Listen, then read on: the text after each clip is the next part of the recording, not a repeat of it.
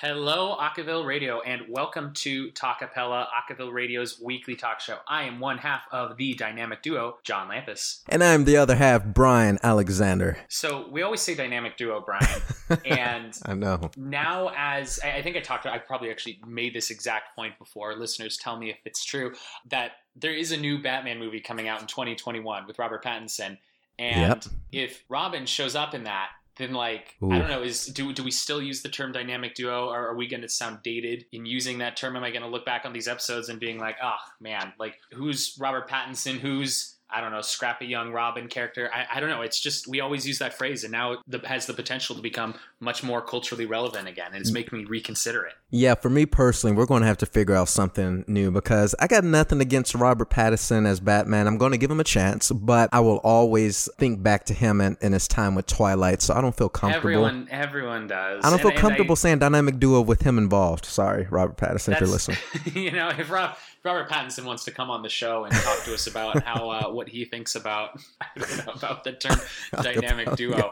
I think he's going to be a good Batman. I'm really excited. Exactly. I know, I- I know you and I always like tweet about the same superhero stuff mm-hmm. at the same time. Like I'm always like, "What's Brian's take on this random thing?" I'm, like, "Yeah, okay." Hey, I'm right. following it all right there on Twitter every single day, so I'm actually excited for uh, Zoe Kravitz as Catwoman. So that's going to be exciting. Mm-hmm. Dude, yes, one hundred percent. She's she. Did you know she voiced Catwoman in the Lego Batman movie? What? I did not know Yeah. this. I and I was just watching the Lego Batman movie the week before, and I watched. I literally was the I had bought the Blu-ray, and it was the first time I was like, oh, I should, Mhm. you know, I should, I should watch this. I saw it in theaters. Let me watch this. And then like two days later, it's like I was like, oh yeah, Zoe Kravitz voices Catwoman, and then two days later, she is Catwoman, and I was Wha- like, oh, and I edited the Wikipedia page Oh no. about Zoe Kravitz, where originally it said she voiced Selina Kyle in the Lego Batman movie, Mhm. and uh, she played Selina Kyle in the Lego Batman movie and uh, in the Batman, and I put will reprise the role in live action in the Batman, like made that sentence Nice, nice And I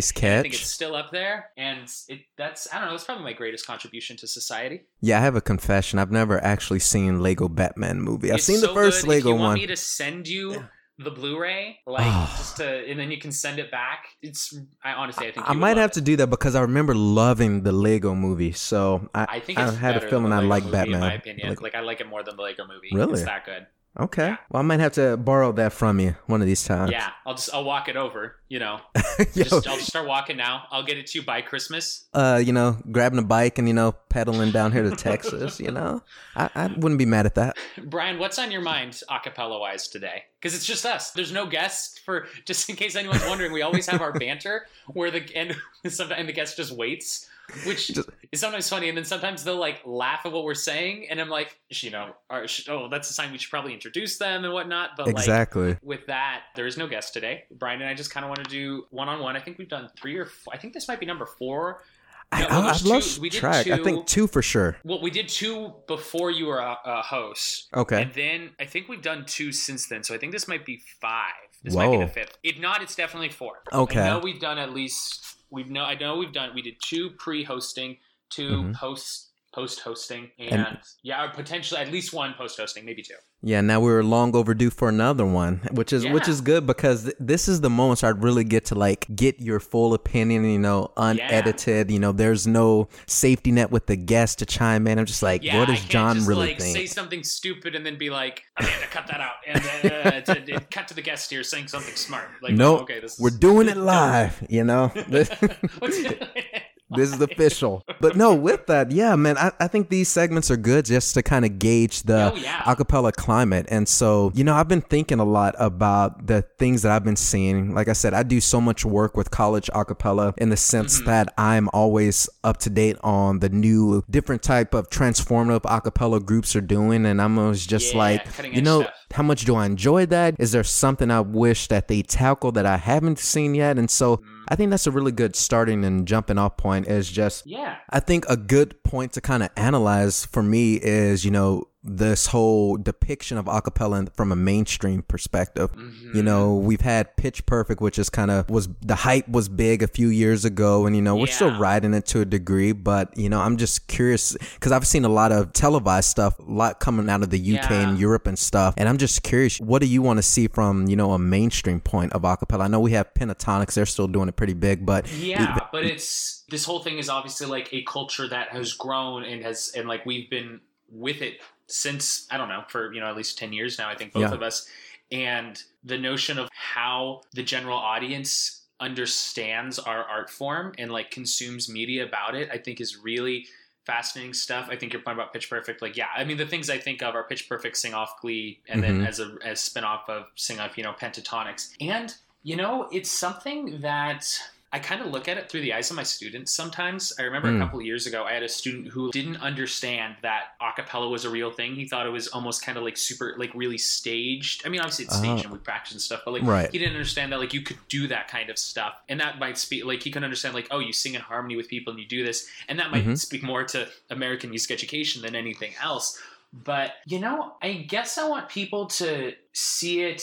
Uh, have you seen Perfect Harmony, the that show that came out on I have been meaning to check that out. I've seen I the commercials. Seen it yet, and I hear it's fine, and I hear it's like cute and whatnot. Mhm. I haven't seen it, but I guess I want people to understand kind of the grind a little bit more. Yes, thank you. I think the thing that it's the same thing all the choir kids said when Glee came out. You know, they just like get their sheet music and there's like a four piece band and they're you know they're singing it all perfectly and whatnot, and that's fine. And I didn't think that was a bad thing on Glee, but No, but it's harder than it looks for sure. yeah, I wonder do people understand how much hard work it is, and do they like that? Do they think it's just boring? Like I don't know. I think that's it. You know, it's it's a it's hard to glamorize, which is why I think it's you know you don't see. I, I still don't think I've really seen a show or a depiction of a cappella or like even choral singing in general in the like Mhm.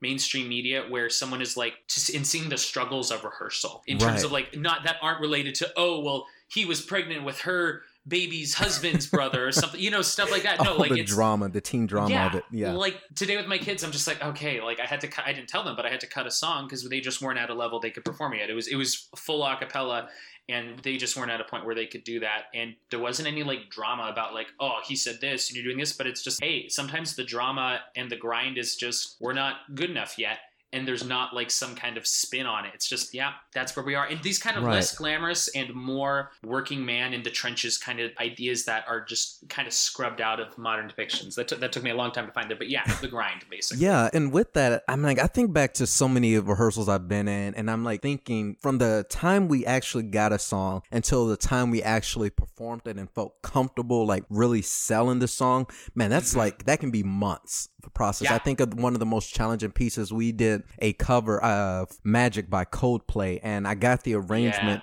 from my time with working with Sing Texas. It's the acapella festival that happens in Texas. And the arrangement itself was written for like a large group. It, well, not large Mm. group. It was written for multiple voices. I remember Aurora, they sang on the recorded version of the track. Some of the heavy hitters from the acapella world that attended the festival, they sang on the track. Mhm. And this was a nine to 10 person piece. And I kid you not, it took us at least three to four months just to really Yeah. fine tune that. And I think that goes along with what you're saying on, you know, the grind is like so real just to get parts down and stuff. There's no such, I haven't met anyone who, well, no, I take that back. I've met a few super talented people who can walk into a room and like harmonize just from and just singing. oh i'm, But I'm so bad at that but Yeah. yeah, and it's tough, and that's the thing. Yeah, with that, I'm like, I have two really good, phenomenal uh, musician type friends, and they can listen to someone sing a solo a melody and create a harmony within maybe like two or three minutes. But that is like a rare breed. Other than Yeah, that, it- it's super hard to do all those other things. Yeah, it's not like when we see the Barden Bellas in Pitch Perfect. Those are not like, oh, these 10 mega musicians who either have perfect pitch or like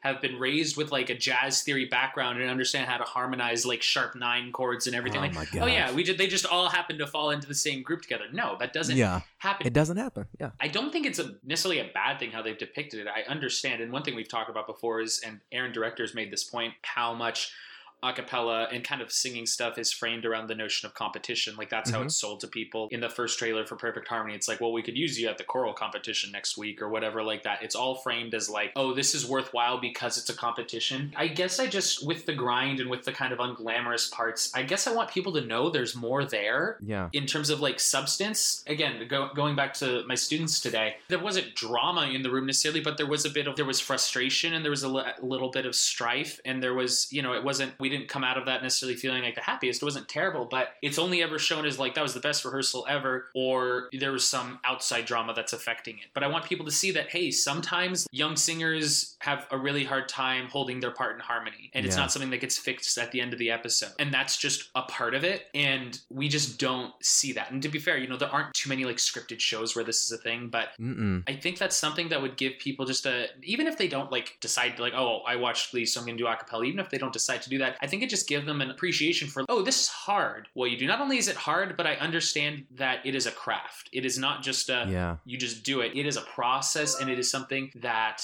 it is something that you grow along with and you have to build your skills on. And I think there's a lot of fun in that. I want people to see that more. Right. And I think part of it is it's kind of our modern culture with in order for there to be this kind of level of entertainment value, it's almost like you have to kind of have this conflict, you have to have this drama, and you see Oh, this so much on TV, TV shows today. And I think that's where some of the acapella shows we've seen in the past or most more recently have just been like, okay, how do we incorporate that into what we're doing so we can kind of bring the audience in and sell it to them a little bit more? And I'm just like, no, Yes. I agree with you completely. I'm like, show the struggle. I think one of my favorite shows in terms of the acapella scene was Sing It Off. I think that's that's what it was titled. sing it on I think it might be oh, sing, Sing It On. My bad. Sing It On. no, no. I'm just throwing around words, just making up shows. I mean the, okay these shows all use like the same five words exactly. I know it has sing in it for sure.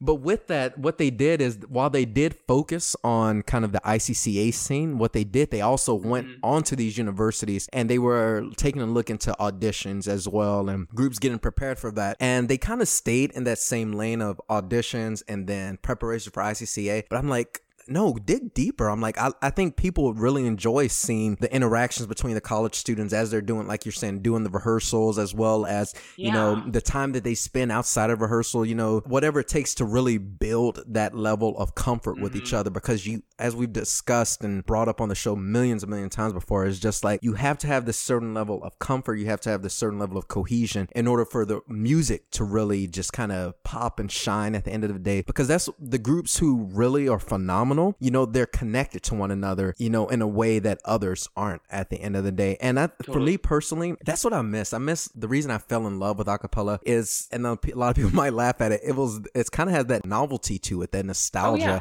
And I love Oh, that yeah. stuff. I love the old street corner singing, you know, whether you're talking about the persuasions or Jerry Lawson, things like that. That's what drew me in because there was no Mm-hmm. drama. There was no competition. It was, hey, there's people singing around a trash can, creating great music. Yeah, and I think what this kind of reminds me of. Uh, have you ever seen either the movie? Did you see? Have you seen Tarantino's new movie, Once Upon a Time in Hollywood? I've been meaning to see it. I have not. Okay. I'm sorry. It's pretty good. It's not his best, Yeah. but it's good. Have you or have you seen the movie Everybody Wants Some by Richard Linklater? That's that's a much more I don't think one. I've heard of that one before. That out of my realm a little. So both of those movies are kind of, I'd argue, especially especially Everybody Wants Some and most of Once Upon a Time in Hollywood. They're called they're, the, term that a lot of people use is a hangout movie. There's not Mhm. necessarily a clear plot. There's not necessarily something driving it. There's not like oh I have to get the thing to here and to do that we have to do this. They kind of just observe like it's kind of like a slice of life kind of thing Okay. and it's so well crafted like the culture and the cinematography and all that stuff like that's the movie itself there's not much of a story and when i saw i thought that was a dumb idea then i saw everybody wants someone. i was like oh well this was just i don't know it was really fun and it's it's a tricky balance to strike and i don't know how to do it but i think of that in regards to how kind of i'm not saying like when acapellas depicted in mainstream or on a scripted series i don't want there to be any story but something No, that leans more in that direction of just because like someone did bad in an audition doesn't mean they were like doing it to show that the, you know like I think of you know again it's just I'm looking at this all through like a glee lens but you know just because someone did poorly in an audition doesn't mean it's because of like at home they you know have some serious struggles. It might just be you know I Mhm. just didn't have a good audition Yeah, today yeah, you had And an off and that's tricky. Yeah you just had a tough day and that can be the message. The message is just well you know this stuff's hard and we're not perfect and it's a much not I don't want to say grimier, but it's a much more nuanced process than I think than most of the mainstream understands. And I think they it yeah, it's a little less pulpy and a little less exciting or or, or sensationalized or it's a little less sensational when it's just like, oh, it was just a rough day. But th- that's Yeah. an honesty in the art form that I, I hope isn't lost on people. And I think I'm I, I think we could see more of that. Yeah, and I think what part that we don't emphasize enough is the vulnerability of acapella because we talk yeah. a lot about there being just a lack of instruments. You're like, okay, it's a pure vocal art form that doesn't involve instruments. Yes, that's where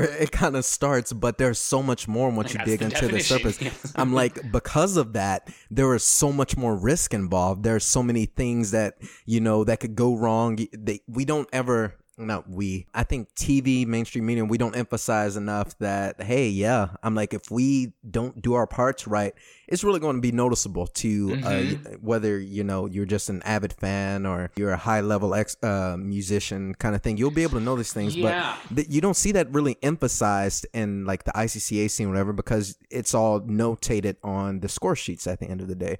And so, Yeah. with that, you know, I think that w- if we could just really tap into that vulnerability of it and just be like, hey, you know, we mess up just the same as everyone else. You know, our music can suffer a little bit for it, but there's also so much growth that can happen because of that, Mhm. because we're really trying to tap into a deeper place with the music. Yeah, I, I just think I, I mean I think you said it perfectly. I think there's just a lot that people will understand and appreciate about the art form and the unscripted moments or the moments that don't feel like they are laid out with a clear here like here is the theme of the episode or here is the theme of what we were Mhm. talking about.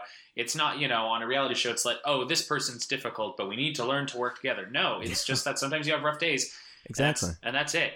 I'm curious, man. Like, what in terms of either a scripted series or another competition series or a book or something like that? What Mm-hmm. do you kind of want to see as the next? What, what do you hope is the next like mainstream a cappella thing to break into the like the cultural zeitgeist? Because again, you know, we had Glee, which was mostly a cappella, not most a cappella, but laid the groundwork for I think a lot of a cappella. Mm-hmm. We had Glee, Sing Off, Pitch Perfect. Those are the big ones. I, and then uh, Pentatonix. But like you know, we had the great episode with Amanda um, where we were talking about all the like evolution of the art form and stuff and how people respond to it and how it fits into their culture. But I'm curious, like, what do you want to be the next thing that breaks through that more that like my mom will talk about rather than just like, hey mom, watch this thing and goes, okay, that's nice, honey. Like she'll ask me, did you watch the blah blah blah? Like that's Yeah. like I'm wondering what that's going to be. What do you want it to be? Oh, that is such a tough question because there's a lot of good things out there that I think have been tried and tested. And like I said, I think this sing off it has such good success because it pulled from a lot of different areas in terms of groups. Mhm. Like I said, I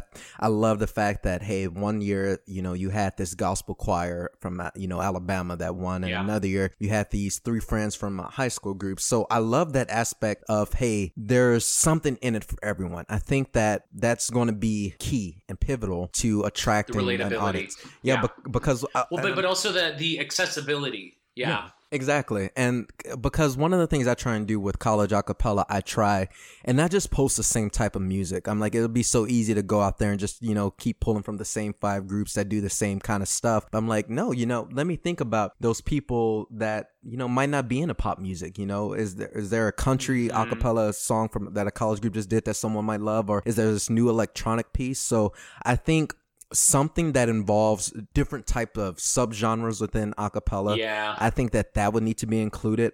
I, I go back and forth between a competition because me, naturally, I'm a competitive person. So I love competition, but I'm just like, is that the thing that's going to hook every single person? Is that why you watch The Flash to see like how long you can stay with the show after it's jumped the shark? Like you Oh. just want to set your own record? Exactly. I got to figure out what the, the new next big bad is at the end of the day. What is it? so. He's uh, it's uh, I, I read a review of a recent episode and I was like, yeah, this nice, great. I hope people who watch it are still liking it. But for me, I'm just like, yep, I bet Brian's really enjoying this. And I, I'm- hey, I'm enjoying it because it's working up to Crisis, which is going to be the yeah, su- okay, I'm gonna watch super- Crisis. Like, So- I'm, I'm of course gonna watch that. So Like, that there's no worked. yeah, the Flash is still good for me. That's actually what episode 100 is, guys, of Talkapella. It's Exact- us like We will have Grant Gustin just- coming on the show. So, Grant Gustin and Stephen Amell just hanging out. um, What do you guys think about acapella? They're like, what? Wait, what? What? What are you talking about?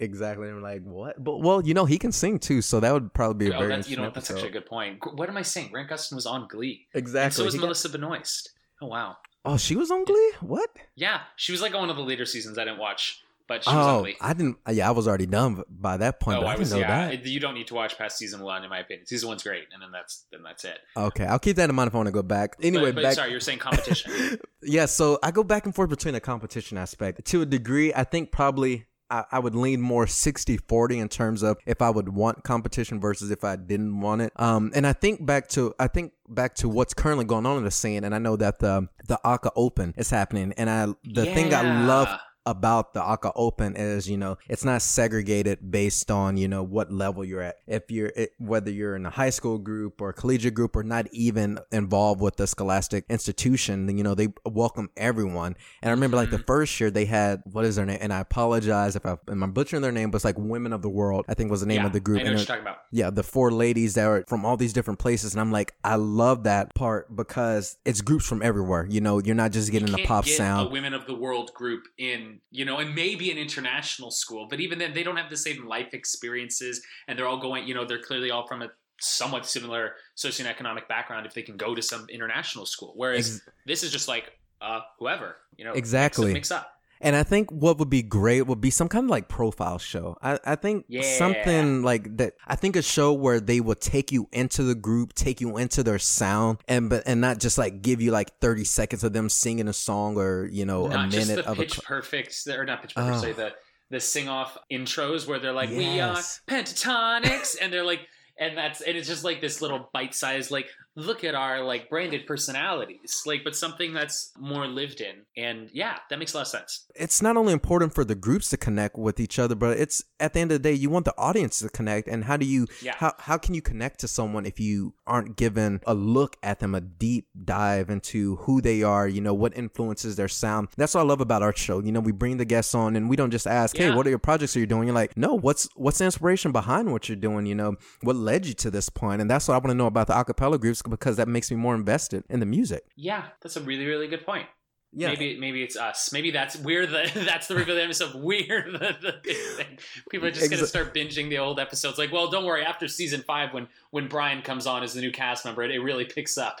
Uh, And- I, eh, eh. I think that's a really I think that's a really smart observation because it's kind of hard to say like, okay, well, what's gonna break through the culture next? Like, I don't know. That's, that's kind of why how cultural breakthroughs happen. You don't know what's gonna happen. I Right. I'm pretty convinced that I don't know what it will be, but whatever it is is going to be heavily influenced by how American music education develops over the next like 10 or 15 years. yeah. Because one thing that is like, and I, I don't know, I wouldn't call it a movement, but something that is a much more talked about, not even philosophy, just more talked about idea in from choir directors that choir directors talk about is kind of not describing someone as having a good voice and kind of and making it more trying to downplay the notion of like oh you have a good voice you're born with a natural talent be like no you work at it and trying to be like okay well doesn't matter if you can't match pitch when you start like you can get better at it and you can learn it and kind of breaking down this idea of you know i ask people to join choir all the time that oh i can't sing well it's like yeah maybe you Ah. can't but you, you could you could learn to sing Exactly. Yeah. You can and, be and no, yeah, it's it's a learned art. I did not. I was not someone who was able to match pitch when I started singing, and I didn't enjoy singing. I didn't really enjoy singing until I took voice lessons, and someone showed me how to match pitch, and then I went, Mhm. "Oh, this is what I'm doing." Like it's I, the description I use for my kids a lot. We did so much pitch matching at the beginning of the year because I say it's like for me when I did singing for two years before I took lessons, it was like I was like some I was like quote unquote playing football, but I didn't know the rules. So basically, it was just me running back and forth on a field, and I was like, "This isn't fun." and then someone said, "Here's how you do it." I go, "Oh, this is fun," and I want the notion of well i can't do this to be broken down and i think that's going to increase involvement everywhere in all aspects of music but that's just putting more and more people potentially who could be involved in a cappella especially with one that is again as cheap and as easy to start and as accessible as a cappella i think uh, and also like uh, a lot of pretty much the i don't teach elementary but I've student taught elementary and learned a lot about elementary. Pretty much everything you start teaching kids how to sing a cappella. You don't say match this Mm. pitch to like little kids. In the it's the Kodály program, the Kodály methodology, which I really like, and it's all about teaching kids to sing and building harmony. And that was something that when I was taking that class, I brought a lot of that stuff into my a cappella group to practice doing stuff like that. And that's just a field of elementary music education study that I think has a much clearer pipeline to people joining an a cappella group as opposed to like playing a recorder. And recorders are fine. That's not true. I hate recorders. Oh I'll, I'll, Oh. I'll be honest about it. But hey, we all point- we're all there. yeah, I mean, it's kind of for me. It's like, okay, how is the notion of singing being framed so like the children of America in a sense, and and their ability to get better at it. You know, a lot of kids, yeah. it's pretty easy to get little kids to sing. It's a lot harder to get like middle schoolers to sing because they have a lot of entrenched ideas about yeah, they're already influenced. yeah. No, and I and I like that, and I and I, I like that concept. And one thing it brought to mind, I'm like, yeah, we need to move away from this whole idea of I can't sing or uh, you know I can't do this thing and reframe it as you're saying to you know I yeah, struggle with this. It's not that I can't. I just I just struggle with this, and I need help. I need assistance with it because there's yeah. so many times I come across the same people, and they look to me. I'm like, oh man, I can't believe that you sing, and, and you know it must be so easy and stuff. I'm like, like what's well, it like having that natural gift? And I was like, uh, I sucked. Like, yeah, exactly. I'm like, well, the the reality reality of it was, you know, I spent the better part of like 10 years involved yeah. in music. So it, it's not that I can just naturally. I'm like it's just so easy to do. It's just like you know what I have. I have the experience of it. Yeah, it's. I, I kind of think about the notion of like someone who hasn't worked out until like getting ready to like run a mile. It's like, well, I can't mm. run a mile. It's like, no, but but you could. Like, exactly. I can't sing unless you have like severe brain damage that affects your hearing and like, or your vocal, you have vocal fold paralysis. You can mm-hmm. learn, and there's just clearly, you know, so much. There's so many complexes that people have about their own voice and about their about their ability and stuff like that. That I think music education has a great hand in either encouraging or or opening up. Like you can you can encourage people to sing through the processes they go through. And i'm i'm just curious to see like 15 years from now maybe the choir field will just be pretty much the same. Um, or maybe we'll get a much uh, higher involvement because the notion of how we discuss singing has has made a dramatic shift and there's more you know lectures and, edu- and more education on the topic. I don't know. It's but it's i think whatever is the next big acapella thing, I think it's going to certainly be influenced by the state of American music education. Yeah, and I agree completely. I think that I'm like I look at the time that I was involved in school, the arts programs and my time during school eh, to where we are now and mm-hmm. what schools are trying to do and what they're trying to bring to the system. And I'm right there with you, man. I'm excited to see what's going to happen yeah. because we've had so much development just in the last few years and just curriculum. I'm just like, well, this is the strides and advances we can make just in this short period of time, man, 10, 20 years is going to be amazing. Yeah. And it'll be cool to see how that affects the scene. Okay, yeah. cool. We're going to take a, a quick break and then we are going to be right back here on Talkapella. Hey folks, this is Rachel Schoenbaum, host of the new show and podcast called The Pulse. Acaville airs The Pulse at 9 p.m. Eastern on Tuesdays, that's 6 p.m. Pacific, or you can find it and listen at your leisure on your favorite podcasting site, iTunes, Stitcher, and Google Play.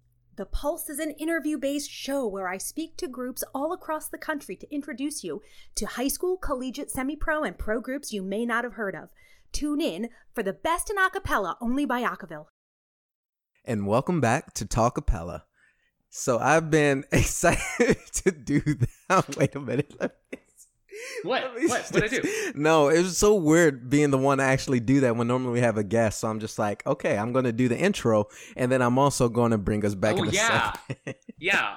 Normally you're waiting for someone else to say it, but this time I was like, and welcome back to Talkapella. As literally as you said that, I was like, wait, what happens now? Like, because I, I was off. I was like, wait, well, it was a, that's not Brian. Brian doesn't normally say. Yeah, that. I'm like, it was a question of like, how long do I pause here? Do I switch my voice? Do I change the tone a little bit? For I, on a similar topic for our listeners, I had the privilege of meeting our producer and editor Amanda Corneglia in person for the first time earlier this summer, and we had never met in person. Mm-hmm. And she, but she'd been editing the episodes for a while, and when she met me, she's like, you know, it's really weird to hear your voice and then not hear Brian responding. Because I was like, you know what?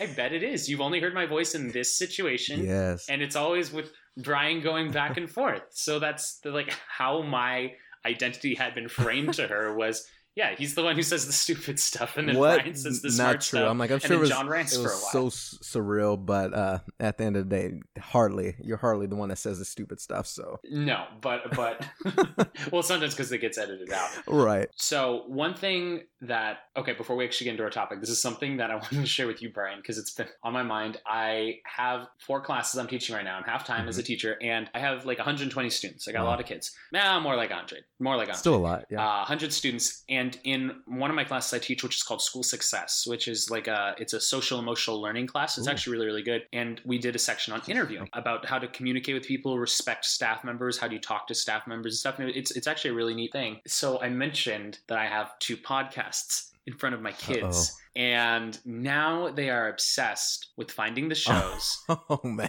And because there's this one, and there's also a Little Anarchy movie podcast. Uh-huh. And one of the girls, like they're all too just like I they always tell me if we Google it, can we find it? And I just tell them no, and then they go, oh okay, they believe me. No, if What? you Google John Lampus, like Talkapella, I'm like, that is pops not up, a very common up. name, John Lampus. No, like it's totally easy to find, but I just tell my students, "Oh no!" And then I'm I have them fourth period, so by the time they get home, they've forgotten. But one Mhm. of the girls, probably one of the smartest students I have, was like, "I'll just actually look it up," and she found it. And she just came up to me with like a sheet of paper, and it had like my blurb from the Little Anarchy page, then also like Talkapella's like thing on it. And she was like, "Is this you?" And I was like, "Child."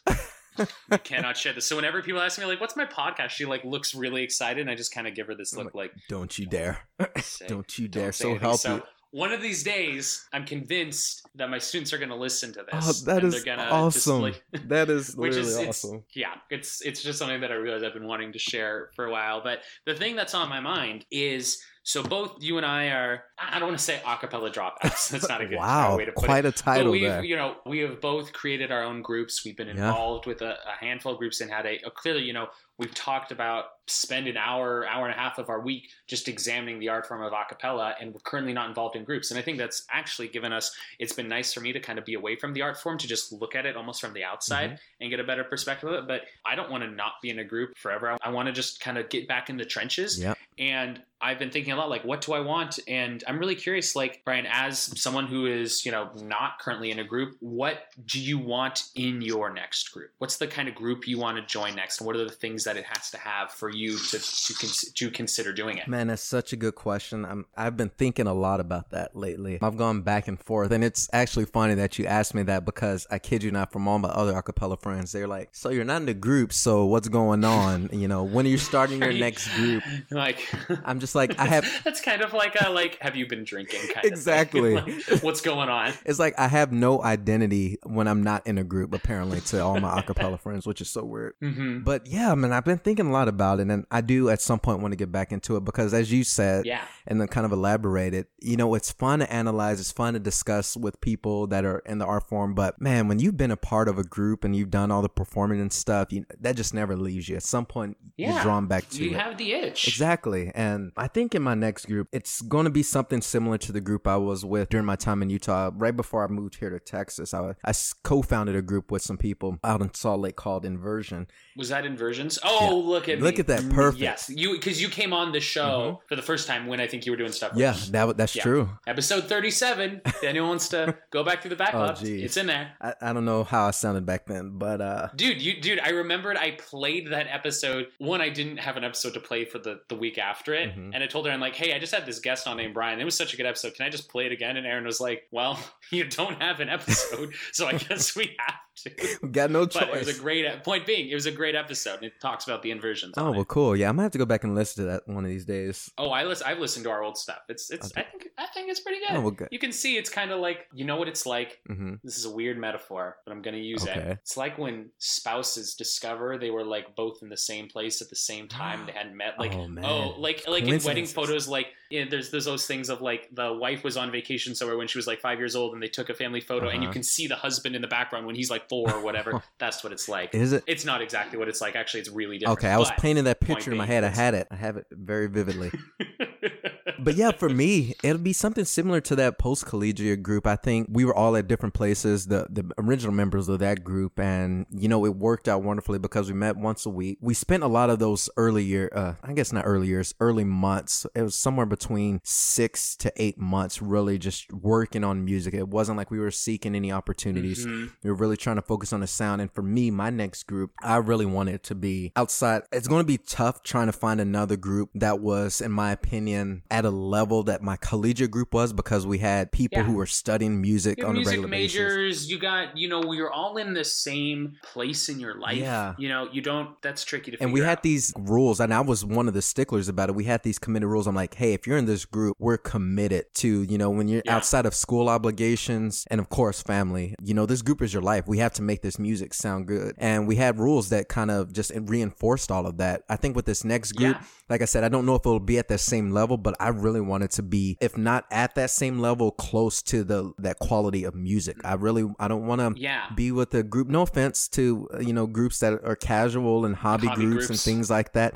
Yeah. I really want this to be you know a super group. You know, I want it to be us Yeah. sounding our best. I want us to get the best gigs. I want us to be a group where people look at him like, okay, these are people later on in life, and you know they're not kids and they're not teenagers and stuff, and you know they've spent a lot of time honing their crafts at the end of the day, and I want that to come through in the sound. I want it to be that high level of a group, and I want us to Yeah. to do gigs. Like I said, it'll be, of course, with having, you know, a wife and, you know, whatever other commitments and working full time. Of course, I, I still want to stick to that, you know, one hour a week kind of thing. But it'll be something where Mhm. everyone does their music outside of rehearsal space. And Yeah, just like was I think the Austinettes when we had them on Yeah. a couple episodes ago. They like learn all their music outside on their own time, Yeah, and then they come and and, I put it together appreciated their. Organization. I'm like, I think that's what Yeah. made it probably makes it so easy for them. They're super organized, and I would love to have Mhm. a group that has all of that. I'm like, if I'm being completely honest, I don't want to do as much work and that goes into Yeah. starting a group because I've done that for so long. lot. It's so much at the end of the day, but I wouldn't be opposed. Like I, I wouldn't go into a group like, ah, I'm not doing anything. I'm just going to sing. But it'd be nice to just kind of join a group that was kind of already at that place. Yeah,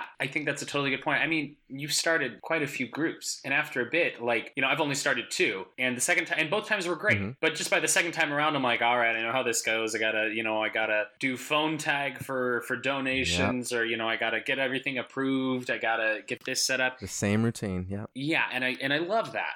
But it's you know sometimes it's nice to just be like, oh, you mean I don't need to choose the logo or come with the name? I can just because I because I've started two groups and I've also like I'm building the where I'm the place I'm teaching at right now did not have a choir program the year before, Oh, so right. building the choir program from scratch. Yeah, that's tough. So there's still it's not the exact same thing, but I'm still in that sense of okay, building from the ground up. And I think it sounds like it'd be really nice to just go in and be like, oh, you mean I, I didn't make this and I don't have to worry about everything I do and how it relates to this group and I can just like once I'm done with the rehearsal, I don't have to think about it for a while. exactly. That's you that sounds really nice. you get to relax a little bit. Yeah, it, I'm like it gives you a different experience on it, and that's all I'm looking for with this that too. next group. And yeah. and I'm curious, you know, you like I said, you're working on a choir right now. You're doing teaching and stuff in your life. Once you're at that place when you're ready to be in another group, you know what what would that look like for you, given everything on your plate? it sounds like like I don't know, like post divorce. It's like so when you're ready to get back out there. hey? Sometimes you got to jump back Which on is- that horse, the acapella horse, or something. which is it's not inaccurate, but it's also like it's not. I, I I just graduated from my last group. I didn't divorce it, and I love I love uh, Mountain Horns and Timbermen and everything. What am I looking for? An SATB group okay, for sure. I've done. I've started two tenor based groups. Love them both. Give them money each year to support them. I I just think that you know both of them were just such important creative endeavors right, but just something different with a different energy, something where it's guys and girls, soprano, alto, tenor, bass, to be singing different kinds of music, Okay. something that is involved in the Portland scene because Portland doesn't have a ton of a cappella groups. It's Really? it's better, but you'd expect like it's you know it's Portland. It's kind of you know it's a hippie city. yeah, and there's a lot of good college groups there. to have yeah there's some there's some good college groups but even then there's it's not nearly as much as one would expect and aaron director the head of Acaville, he and i've had this discussion many times like there's just there's not a ton out there there's b-side book club which i've been kind of eyeing for a while that's a group that's in the area right now Mhm. so basically something that performs locally like if i had you know if there's a bar i go to and i say and I tell my friends like, "Hey, my group's performing at you know this that bar we go to. Do you, you know come down and see?" It's something that has relevance in my community. Okay. I think, especially as because I live just south of Portland proper, and then I work in Portland. You know, I both my jobs, my church choir job and my teaching job, are right in Northeast Portland, and something that is kind of part of that scene or part of that vibe. Um, I think would be really cool because I'm right now I'm kind of building in a sense kind of not, I'm, I'm basically I'm building my career in Portland right now with these two jobs and something that's kind of also just in that area sounds really nice but also again something that has people uh, who are my age I'm you know That's I'm- important. I'd like to get married to one day and you know maybe just just join an acapella group based on like the potential wives They- you and Uh, your wife actually. in an acapella group, that'd be That's like the dream. I mean, that's I mean, conceivably, that's like not a bad place to meet someone, but something. But in speaking realistically here, like something that is not only involved that it's something that has a relevant social scene yeah. for me. I, and I loved the social scenes of both my past groups, but one was four or five people, so th- there wasn't much as a scene as much of like a little gang. Right. And my group in Colorado, uh, Mountain Horns, which I loved. Again, I was you know I was like five six years older than everyone else because I was a grad student. So and I still I still actually hung out with them quite a bit, and I I really enjoyed my time with them. But something where I am surrounded by peers, where I am not the like sole musical leader by any means, but something where I have a voice, like in the direction that the group goes, and something that's relevant to my community, something that has and also that is just kind of i don't want to say experimental but something that isn't worried about trying to i don't want to even say bend the rules of acapella because that, that's just such a like sensationalist way of looking at it but i don't know something that's kind of striking out on its own. I don't want an icca molded group. I don't want something that's you know i don't want a group that is specifically created to win the quarterfinals of the icca open. I want mm-hmm. something that is created by the portland scene that oh well every summer you know, we go to this brewery and we do this because that's just our group and that's just our thing. I, I, I know that sounds kind of specific, but something that is that's identity is shaped by the place around it. Right. Uh, the, the something that's shaped by its community and is in turn relevant for both the community and its members. Yeah, so I'm I'm hearing a lot. I'm hearing community. I'm hearing a group that takes risks at least a little bit when it comes to the music, and not Yeah. just kind of the standard repertoire. At Yeah. the end of the day, Yeah. you know, some a group that you know you can enjoy being around on a regular basis and doing stuff like Yeah. social. So social's big. Social's That's big. true. Like I, I, have a, you I know, didn't think about that. Yeah. Yeah, you know, my friend in Seattle, you know, she she ended up she joined like a kickball league. She moved from Oregon to Seattle and she needed to meet people. She joined a kickball league. She made a Mhm. bunch of friends, or it was softball, and she made a bunch of friends that way. And I'm kind of like, well, what would I do? Like, you don't want to see me play softball. It's rough.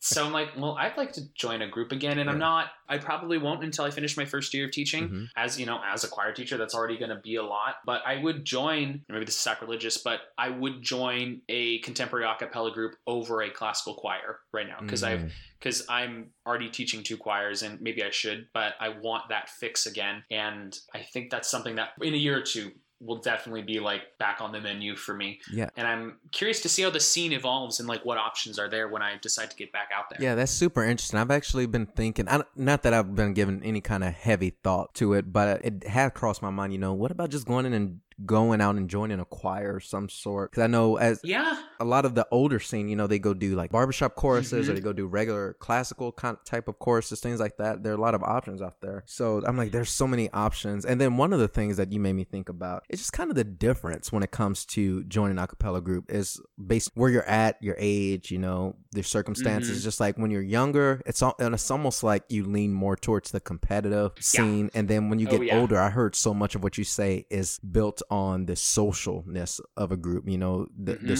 Social Yeah. cohesiveness. That was what we were striving for. That's what I was striving for when I was younger, but it never really came full circle. But now hearing you, is just like, you know what? I want that same thing because it's something I didn't have a lot of in my earlier groups. So it's super Yeah. vital for sure. We're at different places in our lives now than when we were like, I'm going to create a group here and here and here and here and here. We're going to and travel now, the and now we're looking for something different. hmm Yeah, and I, I don't think that's a bad thing, and I'm curious to see what kind of group you know I'll want to join when I'm 40. You know, ideally Yeah. I'll have kids by then. You know what? I don't know how having kids affects how you can join a group and whatnot, but I think it's just cool to kind of examine the place you're at in your life affects what kind of group you want to join, and it's great because there's more groups now than ever, and there's a lot of different options, and I think that just bodes well for the future of acapella in terms of there are more people there's not only more people involved in acapella there are more people wanting more things and hmm. different things. Yeah. like we have because we have more people overall we probably have more older people we have more younger people we have more people between college and grad school or whatever.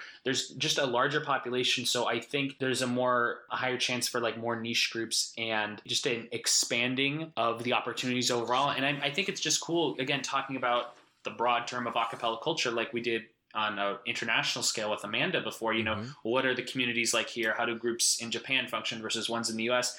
I think it's cool to just kind of look at the subcultures of our own acapella communities um, and how that lines up with where we are. Like you just said, like college, ICCA, like post college, hobby group, you know, maybe 30 something that's in between. Maybe when Yeah. you're 60, it's just I just want to be in one I and I just don't wanna sing, it is. yeah. Yeah. And So it, it kind of depends where you are. and with you saying that made me think of two things. I'm like, one, uh, when you're like around 40 or 50 and have kids, I'm like, at that point, you're just going to do a family acapella group. Let's just be honest. Yeah. You're probably just going to get the Yeah. whole family together. I'm like, all right, we're singing at uh, 7 o'clock tonight, people. Uh, and then uh, the second thing, the more important aspect of what you made me think about was as acapella kind of expands and as we hit all these different cultures that you mentioned, you know, we're going to see a transformation and even a even bigger transformation into acapella being something that we might not even have any kind of concept of what it could be because that's what music does it evolves yeah. and the same thing can happen with acapella. Like you said, I'm,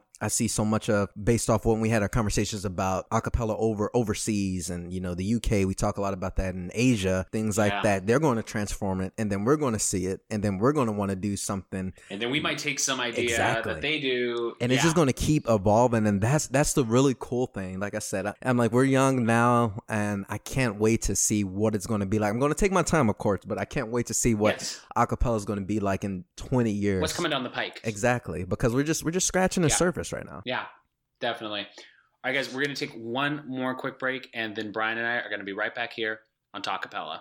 We at Acaville take great pride in providing you a free 24 7 online streaming a cappella radio station. But running our station isn't free. Do you like what you hear?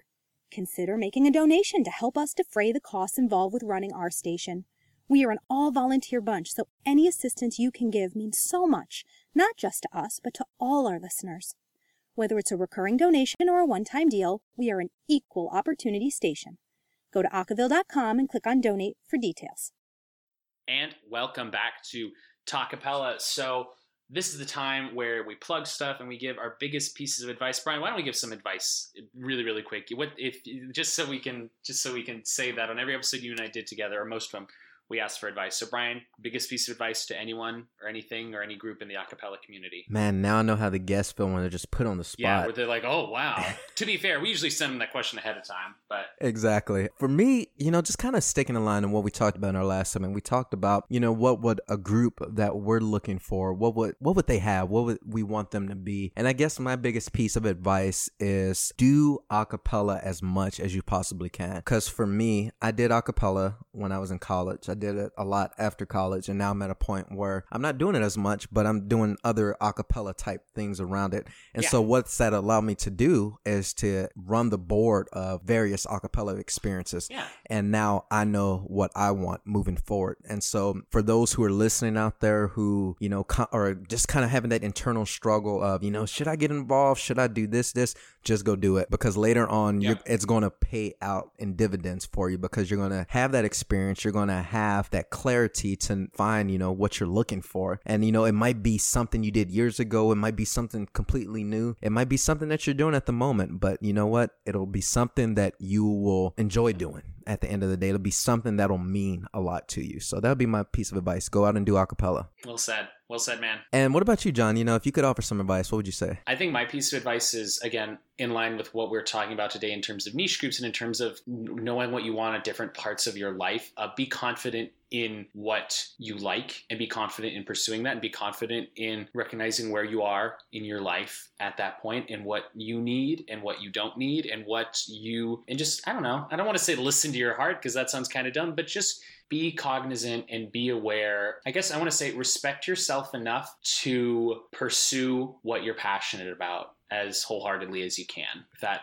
that kind of makes sense. Yeah. Yeah. Be open and honest with yourself about how you want to proceed with your life and and move forward. And and then, and that sounds kind of heavy, and that's because I'm leading into the something I'm gonna gonna say. And guys, it's that I'm I'm wrapping up my time here at Acaville and on Talkapella. Episode 100 is gonna be my last, and not gonna lie, it's not been easy to come to this decision. I've been thinking about it for a while, not because the show's been bad and I've been trying to get out, but just because I'm starting a career as a middle school teacher, and that's a lot. I'm also i'm just at that point where it's it's just time and i and it's not like oh it's time because the show's bad or it's time because it's this point in my life it's just time and unless you started a podcast and then left, you kind of don't know until you know, and it's just time for me. And that's and and the hardest part of this has been that I won't get to record an episode with Brian every week, and that's and that's been the thing that's definitely kept me on this show in terms of just this show has been one of the most rewarding creative endeavors of my life. You know, been doing it for almost four years now, and you know about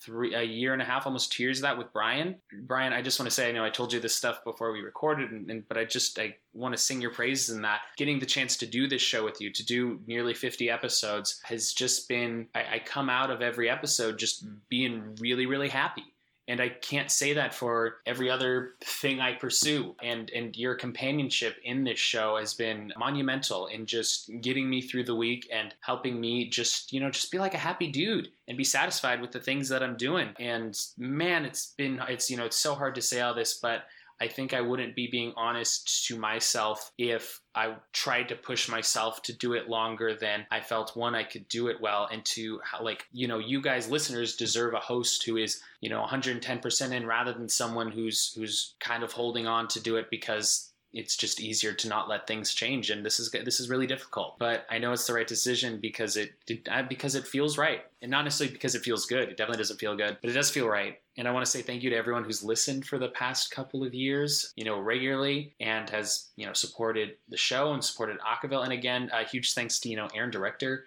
for just being my mentor and just being a just being an awesome dude. And as i like stumble into adulthood uh, and again and, and thank you to brian for just making me want to do this show for a full 100 episodes because that's hard to do. And it's it's been hard. And it's but it's been so so worth it. And what's that what's that stupid line that like piglet says? Like it's uh, from piglet says to pooh and like like it's so nice or maybe pooh says it winnie the pooh's like it's so nice to have something that makes saying goodbye so hard. I think that's mm, the line. Yeah. That's what I'm definitely feeling right now. You know, I'm not gone yet. I'm still going to be here. I'm going to be here through episode 100. That just felt like the right time. Um, thank you again to all the listeners. We'll have more updates for you on the future of the show in the coming weeks. But, you know, this is episode 95 and it was one with just me and Brian, and this felt like the right time to tell everybody. Um, and you know, thanks everybody for just for listening and for and for staying tuned all these years. Yeah, and John, you know, I think our audience will agree that your presence will be missed for sure. You know, you're the heart and soul of the show. You know, you created it from the ground up, and it's been it's been a fun, exhilarating, uh, enjoyable ride for sure. Um, thank yeah. you for bringing me on to this. It's been a crazy process, but you know it's been it's been fun nonstop and i've learned a lot from you i know our audience has i'm sure our guests definitely have as well and so thank you for your time and your energy and your efforts that you put into this show and thanks so yeah much, I, I can't can't wait for these next few episodes that we have left. But there's some yeah. good stuff. Should we should we just tell everyone what episode 100 we, is? I think now? we need to just go and announce it. Okay, episode 100 is going to be Grant Gustin. No, no, I'm not getting Grant Gustin. he just he shows up anyway. Exactly. Just, actually, we did have um, Grant Gustin for real. episode 100, Deke Sharon. We got yeah, him. Yeah, we got him. We're doing we it. Finally got him. He's coming on, people. We, I I remember saying in like episode like 30 like if we ever get to 100 it's got to be Deke Sharon not thinking it'd make it to episode 100 and it's happening hey, you spoken into existence I emailed him this morning just talked to him and he's like yeah we could do this or we could do this surprisingly flexible schedule for for right now which I expect to do which surprising. is which is really nice um yeah. but it's happening and that's the way I kind of want to you know quote unquote go out like biggest interview of my life you know that's hey, pretty good doing it with yeah. doing it with Brian like that's there's no I don't think I can. I, I don't think I can top that unless we actually get Grant Gustin on the show. I think that's. I think that's where. that's that's the best. I'm like that's, that's when we would have to, to call it if he came on after that point for sure. Yeah, oh gosh, like all right, guys, we got someone who is no relation to acapella who decided to come on the show. So I think uh, like that's that's clearly where we topped out. So guys, we got uh, five more episodes with me on the show. Again, we'll have more details on the future of the show. Uh, please keep supporting Acaville. Keep please keep supporting College Acapella.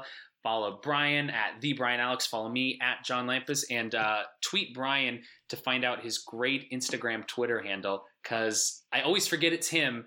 And I'm like, who has this? This is such a good handle. And I'm like, oh, that's that's Brian. Yeah, only me. Guy. Only me. Yeah, it's it's really good. I'm not gonna tell you what it is. Tweet Brian at the Brian Alex to find out what it is, and follow everything at College Acapella, College Aca. Follow everything on Acaville Radio. Uh, check us out on Talkapella. And that's going to do it for this week's episode of Talkapella. For everything Acapella, please stay tuned.